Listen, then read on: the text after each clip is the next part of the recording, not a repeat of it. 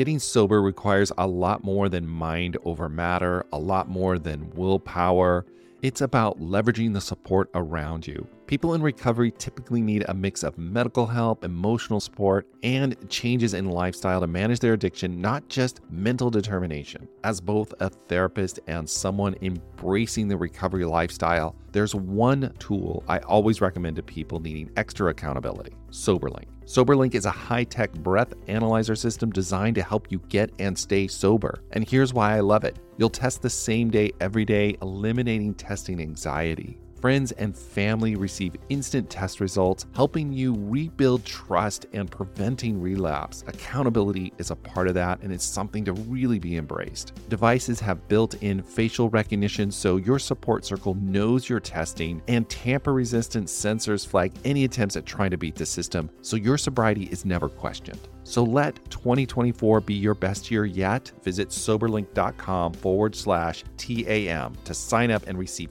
$50 off your device. That's soberlink.com forward slash TAM. And let accountability be your guide.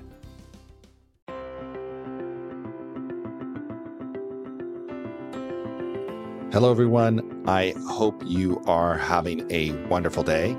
This is the Addicted Mind podcast. My name is Duane Osterlind. I'm your host, and we are on to another episode.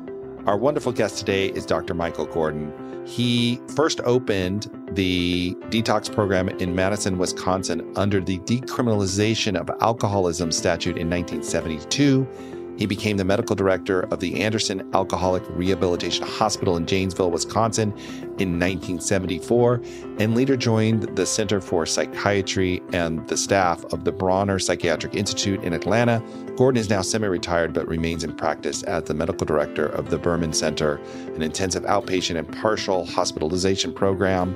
He is a member of International Doctors in Alcoholics Anonymous and is a fellow of the American Society of Addiction Medicine. And he is the author of a really great book, The 12 Step Pathway A Hero's Journey of Recovery. Now, what I really loved about this book is it's based on Joseph Campbell's work, uh, Carl Jung's work, and it talks about the hero's journey and how that journey, that mythology, can be placed upon the 12 step process. And so I just really enjoyed talking to Michael about his book, his writing process, and putting that all together. So I hope you enjoy this episode. I hope you get a lot out of it. I really did, and I got a lot out of his his book as well. So I definitely encourage everyone to check that out as well. And if you're getting a lot out of the Addicted Mind podcast, please rate and review us in iTunes. If you write a review, that really does help the podcast get found. I do read them and I really appreciate them. They mean a lot to me to do this work and and keep putting out the Addicted Mind podcast because I, I can see that it helps people and, and really supports people. So all the people have done that. Thank you so much for taking the time to, to do that for the Addicted Mind. And you can follow us on Instagram. Just go to Addicted Mind Podcast and follow us there. All right, everyone, stay tuned for this episode. All right, everyone, welcome to The Addicted Mind. My guest is Michael Gordon, and he is going to talk about his wonderful book, The 12 Step Pathway A Heroic Journey of Recovery. Michael, I'm excited to talk with you. I love your book. I love what you've written. I love the hero's journey. I, I use that metaphor a lot in my own life. So I enjoyed reading your book and and so I'm excited to to talk with you. So please introduce yourself and we'll just start from there. Well, thanks, uh, Duane. I'm happy to have been invited to talk with you today. I'm Mike Gordon, and I grew up in Chicago. I went to University of Illinois in Champaign-Urbana and uh, medical school, University of Chicago. I did some additional uh, training in uh, Madison, Wisconsin. Got into family practice and very quickly had uh, a major family crisis, which was the uh, mental illness of my wife, who also became addicted to drugs, prescription drugs. And when her supply ran out, then it was alcohol. I went through a period of severe depression. And it affected my life greatly. It affected the trajectory of my training program. And eventually, we separated when she left the marriage seven years later. And by this time, because of my personal experience, I had become interested in treating alcoholics and family members. And uh, I had discovered the 12 step programs, uh, Alcoholics Anonymous, Al Anon in particular. And I saw that by combining the power of the 12 step recovery and my medical training, I was uniquely situated to help people with, uh, with these difficulties. And in 1972, I started working in the field. And 1974, we opened a private out inpatient and outpatient program in uh, Wisconsin first in Janesville, Wisconsin, then we expanded to a couple of other locations. Yeah, I was going to ask you a little bit about that because in, in, the book, you, you you you know, there's a powerful story that you tell about how you kind of got exposed uh, uh, to the twelve steps by these individuals sharing their story, and how you saw something kind of really miraculous there, and that really changed how you viewed everything. Well, it was. The incident, the actual incident, was at an AA meeting. I had been invited to as a guest by uh, a fellow in the AA program who became interested in me as a potential resource for treating alcoholics in the community. And so he invited me to a program, AA meeting, and while there, I was just blown over by the power of the program. Sitting there in a room full of about 100 uh, men and women in recovery, hearing uh, three men share their story about how they were hopeless alcoholics and how they had turned their whole life around. And I stood after the meeting and I looked at a wall hanging which listed the 12 steps. And I believed that what uh, these people were saying were true, that God had done for them what they could not do for themselves and uh, I had had my own personal experience where I had let God into my life. And so the whole thing just came together for me that evening. It's been a terrific uh, journey ever since. Now, if I can skip ahead a few years, yeah, please mind, jump. Too. So, always been a good listener, and I'm interested in people. And I was on the staff of a hospital in the Atlanta area called the Ridgeview Institute.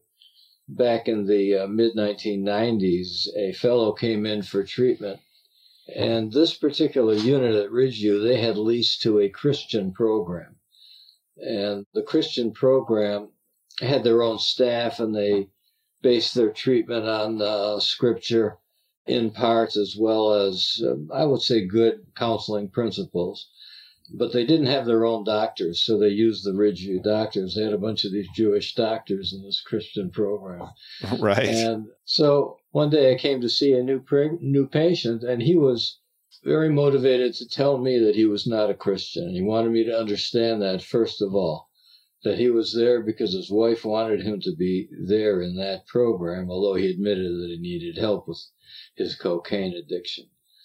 So I said, fine, that's not a problem for me. What do you believe? And he said, well, I'm a follower of Joseph Campbell. Do you know who Joseph Campbell is? I said, I have heard of Joseph Campbell. I'm not that well informed. Tell me what you believe. He said, well, Joseph Campbell said that God is beyond all categories of human thought. Therefore, we can't really conceive of God as God is. And so I don't accept a uh, Christian dogma. I said, okay, well, that's interesting. And we went on with his treatment. I hope he did well. He went back.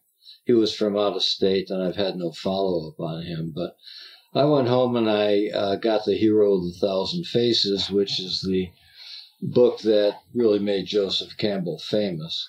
Yeah. A great and book. I also read The Power of Myth, and I saw the. Uh, I viewed the uh, tapes that Bill Moyer had made with uh, Joseph Campbell back in 1983.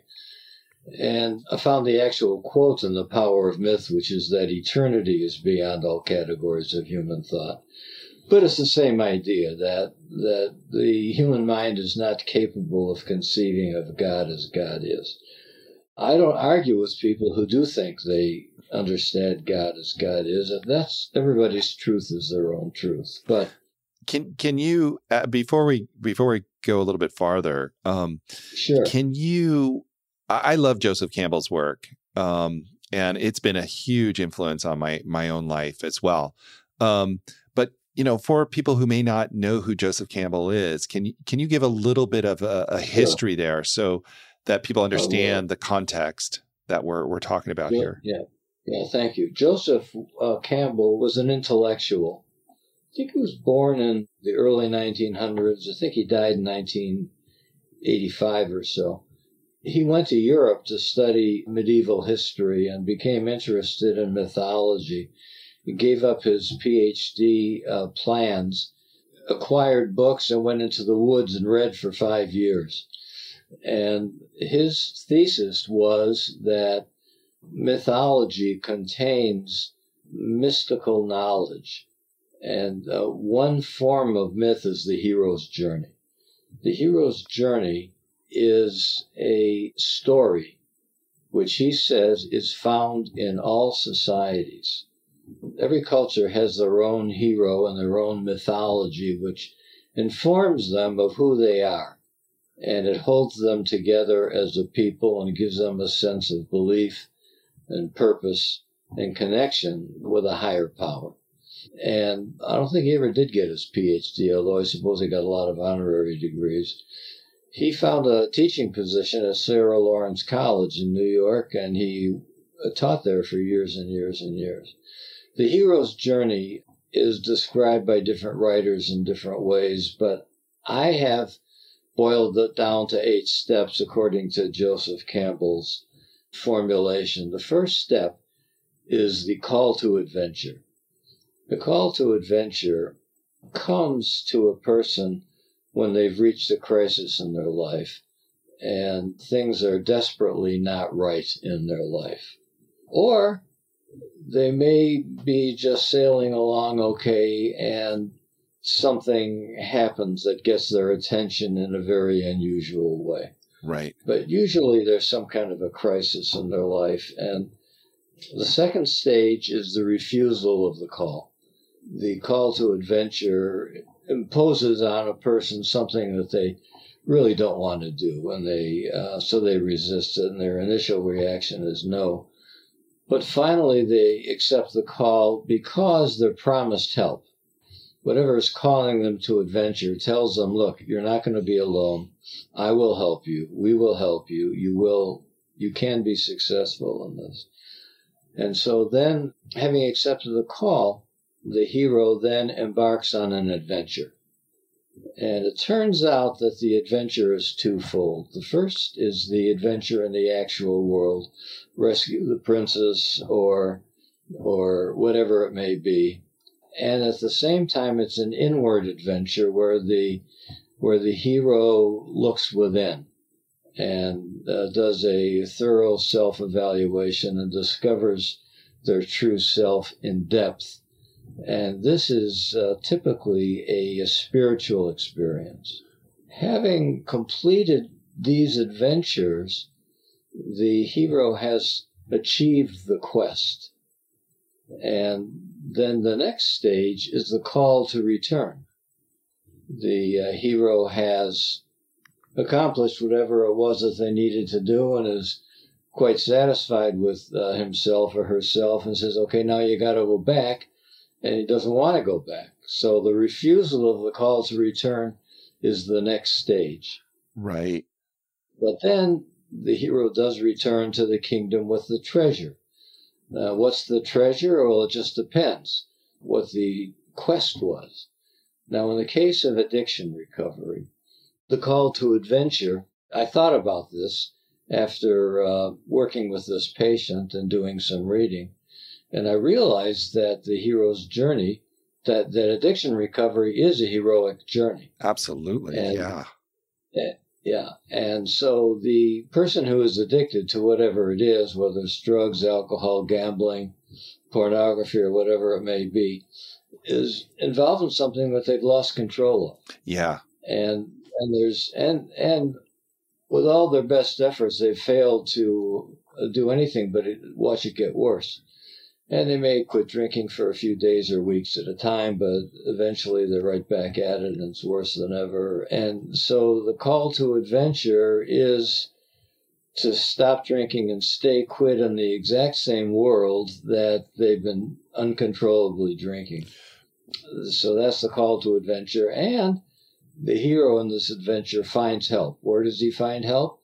Well, in in my book, I describe the 12 step pathway as the uh, guide to the help. And so by going to Alcoholics Anonymous, finding a room full of people who are, they say they're glad, hey, we're glad to see you. We're glad you're here. When has he heard that recently? Right.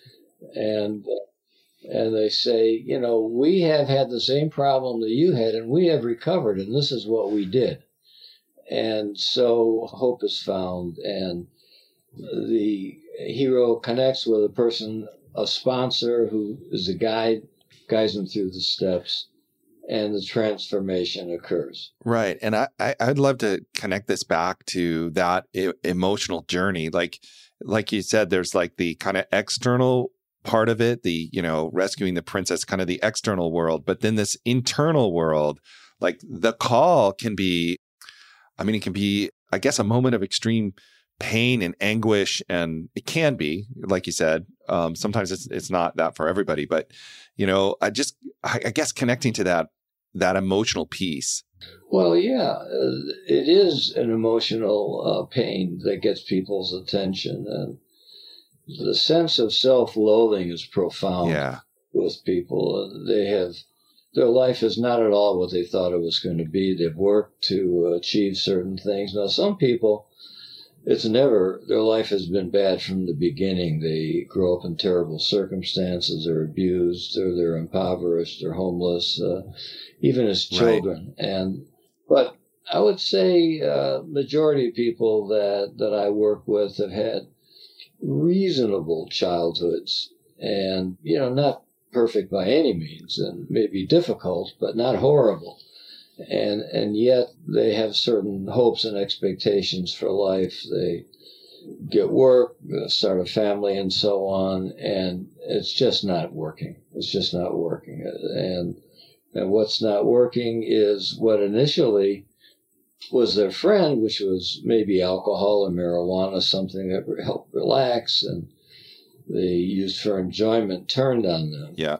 And couldn't even say when it happened or how it happened, but it did happen. And it's affecting their life in an extreme way family, health, employment, finances.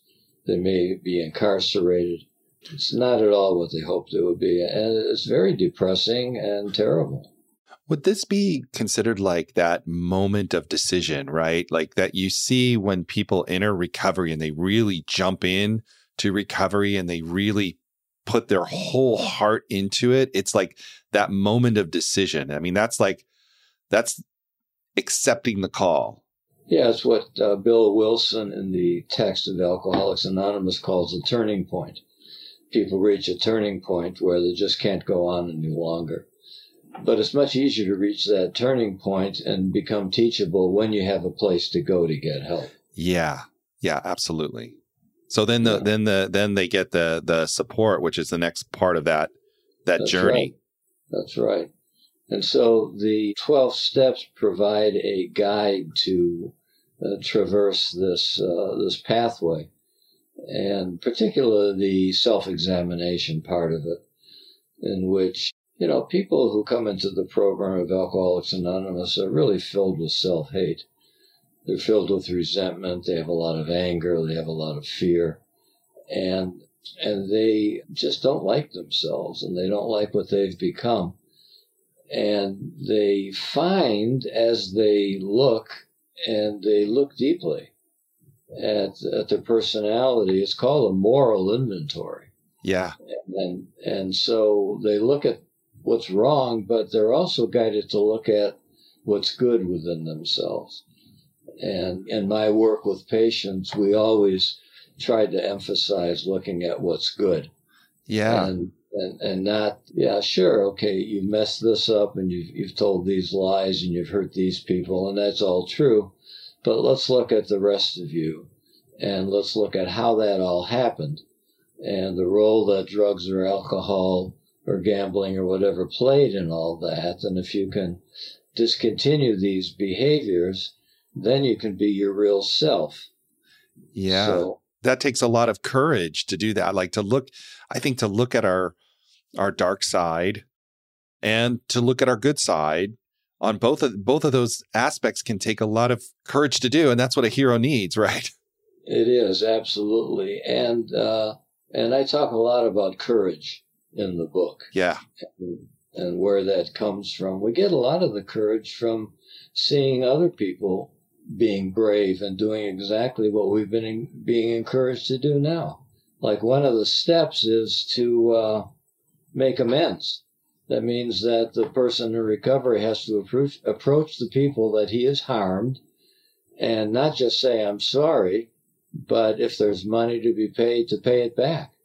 Yeah. And and it's very shameful for people to face up to these things, but they do it because their sponsor did it, and there's they meet dozens of other people that said, "I did it and it helped me, and I feel better now." And it's the strangest thing that once you've talked about the secrets that you're harboring, the things that you said nobody will ever hear me say this. Once you've talked about that with your sponsor or your therapist or with a clergy person or whoever you approach with it, you feel better. Nothing has changed about the past. It's the same past, but it just feels better and you feel like like you can go on with your life without carrying a terrible burden. Yeah. Yeah, it's freeing when when we can live in congruence with ourselves and it's all out there. It helps mitigate the shame. It helps helps us just be I guess the best word I can use is congruent with ourselves and the world. Yeah, I think that's a good way of putting it. That's right. That's right. I mean, you, you can't be that bad. I mean, really, let's. Right. Uh, that's not that's not realistic. I think we all start out with a clean slate, and we have an opportunity to live as our best selves if we get the right kind of help. Yeah, absolutely. So I, I want to know how you started to write this book and and put these pieces together and and like start to because you have some you know you share other people's stories in there which are really powerful that you you can see. And then you you compare that to the hero's journey and the 12 steps and then you put that all together. And i i i was just as i was reading i was like curious like how did you do that? Like how did you put all those pieces together? And and and like uh, I don't know. I'm I don't know what really question I'm asking here. I'm just kind of yeah, like. Uh, it sounds like you're asking how did I construct the book the way I did? Yeah, like how did you start to make the decisions to like do it this way and and put these pieces together and that was all intuitive. Intuitive. I had no outside guide or that. It was all intuitive. But I started I decided to write the book after well, it's a COVID book, really. I had a, a, medical situation in which my immune system was compromised, and I was only able to leave the house to take walks in the neighborhood and go see my doctors. Wow. And so I thought, well, what am I going to do with myself? I think I'll write a book. What am I going to write? Now, I had written a book years earlier, and uh, so I, I had discovered that I can write, which I hadn't known, but armed with that information, I thought, well, let me write another book. I know I'll write about the hero's journey as a pathway in recovery. And so in April of 2020, I made that decision. And I started reading, and I read for a year books. And I had a lot of books. And when I travel, I go to used bookstores and I buy I, I, I, like to buy books about religion and spirituality. And so right. I had a lot of books and I had read them all, but I reread them and made notes. And after a year, I put it all together and I spent, I don't know, maybe eight or 10 weeks writing a draft.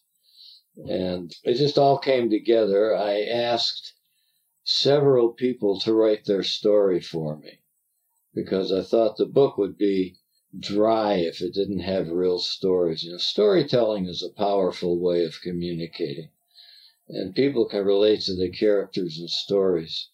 So I asked several people, and I got eight stories from people which talked about their their recovery. These are all people that I know, and some of them are friends and anyway, so I got I got the eight stories. I also tell the story of Bill Wilson, who was one of the co-founders of Alcoholics Anonymous. He was the principal founder, and I tell one Bible story. Yeah. I threw one Bible story in there, and I I was kind of on the fence about whether I was going to do it or not, but eventually I included it. And, um, and I think so, it's really good. I, I I love how you put that that piece Oh, in there. I, I think it really adds to the understanding the hero's journey and seeing it and seeing it in the mythology Yes. of that. I mean, I I, I really enjoyed that part. Well, good. And so then uh, at the end of the book, I have a chapter in which I analyze the stories and I show how they exemplify different aspects of the heroic journey. And then I have a workbook at the very end, the last chapter, in which people can evaluate where they are in the heroic journey and give them some assignments to think about and write about. So I think it, the book is the first in-depth study of the heroic journey as an example of uh, addiction recovery. And I, I showed how it's guided by the 12 steps. And so I think it's, it's not just theoretical. I make it practical as well. and I, I read in it to me it's a i love joseph campbell's work and to me joseph campbell is a very spiritual person. And it, to me you know it, it really resonates with with me uh, that type of spirituality and, and seeing it from that perspective. And i really enjoy that. And as i read your book you know i saw that spirituality in it. And it's like almost like I think, and and you know, you can answer if, if it feels comfortable to you, but it's like there's your your journeys in there. Like I I would imagine it would be hard to write a book like this if you haven't done some of your own journey, because you know when you go to the dark spaces, it's it's hard, it's it's it's difficult, and to be able to contemplate that and think about it and come through it and you know walk through it it you know to be able to put that back out into the world i mean it just sounds like your own hero's journey and you can comment on what feels right for you to share there and and not but Well, what feels right is that you're absolutely right. I've- had, I'm 80 years old now, so I, I have an opportunity to look back on a, uh, pardon me, a long life. And uh, yeah, I've had my ups and downs for sure, and some of the downs have been pretty bad. I did uh, have a, I would say, I have made contact with a higher power, and I have a deep sense of my own spirituality. I think that people are fourfold they're physical, mental, emotional, spiritual. And I have a definite sense of my own spirituality, and it's a, it's a very positive thing for me. I don't think of myself as a religious person specifically. And that's partly because I don't think we can think about God as God is. So I, I'm not a dogma guy. I don't I don't have any specific beliefs. And if I do have a specific belief, I try not to take it too seriously because I don't. right i think I there's a lot of wisdom there Oh, it's right. I think it's uh, sort of maybe in the right direction, but I can't do better than that. So yeah, and you know, Bill Wilson, who was the founder of AA, was had a strong belief in God, but I wouldn't say he was a religious person. And uh, Joseph Campbell certainly was not a religious person, very spiritual, as you say. So religion is a way of connecting spiritually, but it's certainly not the only way. right right yeah definitely i i you know yeah it just seems like there's just a lot of wisdom poured into this book from real experience and, you know, working with uh, your clients, your own life. I can really see that into it. And, and I love how it parallels the, the 12 steps and kind of really gives you a roadmap to, to walk through this journey, this hero's journey. And if you're going to get into recovery, it is a hero's journey. That's for sure. Without, you know, it's, it's hard and you need all the support you can get. It is hard, but it's doable. Yeah. Yeah. It's hard, but it's doable. Yep. Doable for the average person. Yeah.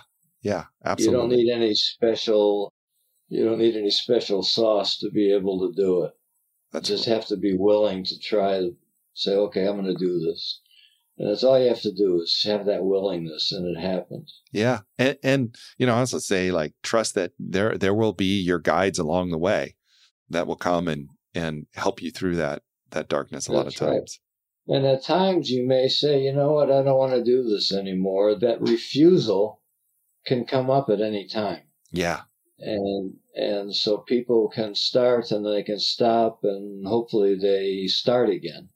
Yeah. And you know, it's it's a lifelong journey. That's the other thing. People a lot of people would like to say, well, okay, I got I got that taken care of. Now let me get on with my life, and they abandon the the pathway, and they think now I have I have the understanding that I need. I haven't desired to drink an X period of time, and and I'm okay now. And part of the hero's journey is the obligation to return with the treasure. Yeah, and the treasure is the is the program is the knowledge, the the ability and the willingness to guide others and help others.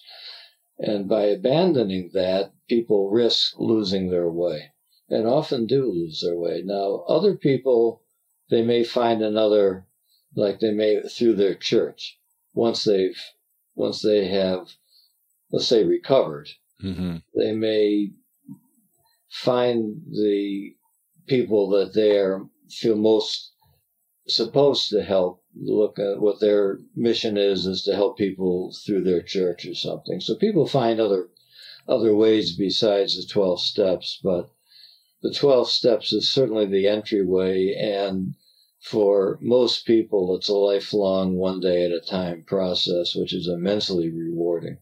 Yeah absolutely. It's it's so worth it. Michael i'm so I'm so thankful for your book, and I'm I'm so thankful that you you've come on to the Addicted Mind podcast and and shared your story. Before you go, I always like to ask like just one question of my guests.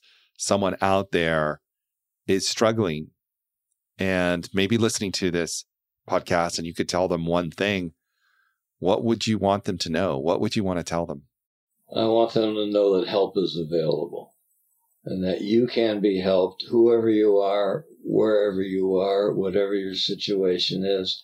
And dealing specifically, if you're dealing, say, with alcohol or drugs, gambling, there are 800, 800 numbers available. There's uh, websites available. Alcoholics Anonymous has a website. You can call, uh, every area has a helpline. You can call. Somebody will answer the phone. They will direct you how to get to a meeting. They'll have somebody call you whatever kind of problem that you have, I'm just saying addiction for right now.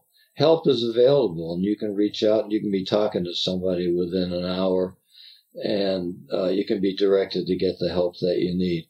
Professional help is also available. There are competent therapists and doctors willing and interested in helping you. Oh, thank you so much for saying that. If people want to get in contact with you or they want to get your book, what I'd encourage everybody to do, how can they do that? Where can they go?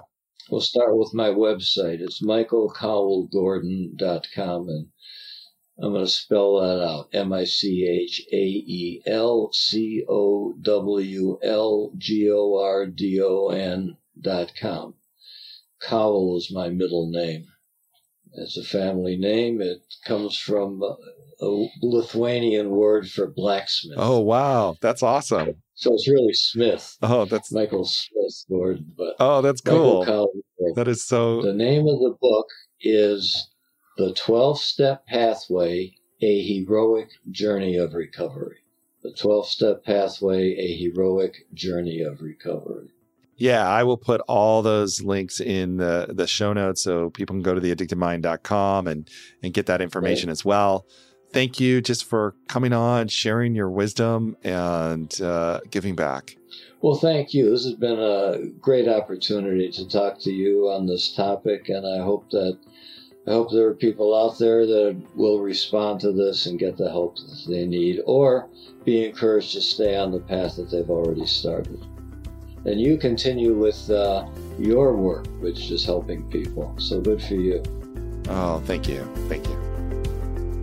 It's easy to blame ourselves for our struggles with alcohol. We see people around us being able to control their drinking without any consequences, yet no matter what we try, we can't seem to figure it out for ourselves. My name is Gillian Tietz, and I am the host of the Sober Powered podcast, where I use my biochemistry background to explain the latest research in addiction and help you understand both why you drink the way you do and how to develop the skills and mindset you need to find freedom from alcohol. I discuss topics like why we think about our drinking drinking 24 7, why we have no off switch, and why we crave alcohol. If you're struggling with your drinking or you know someone who is, then I hope that you will check out the Sober Powered podcast. New episodes every Friday. See you there.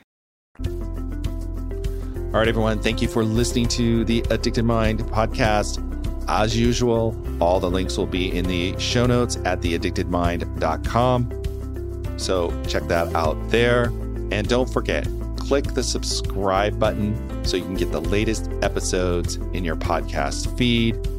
And if you want to continue the conversation online, think about joining our Facebook group. Just go to Facebook, type in the Addicted Mind podcast, and click join. All right, everyone, have a wonderful day. And I will talk to you on the next episode.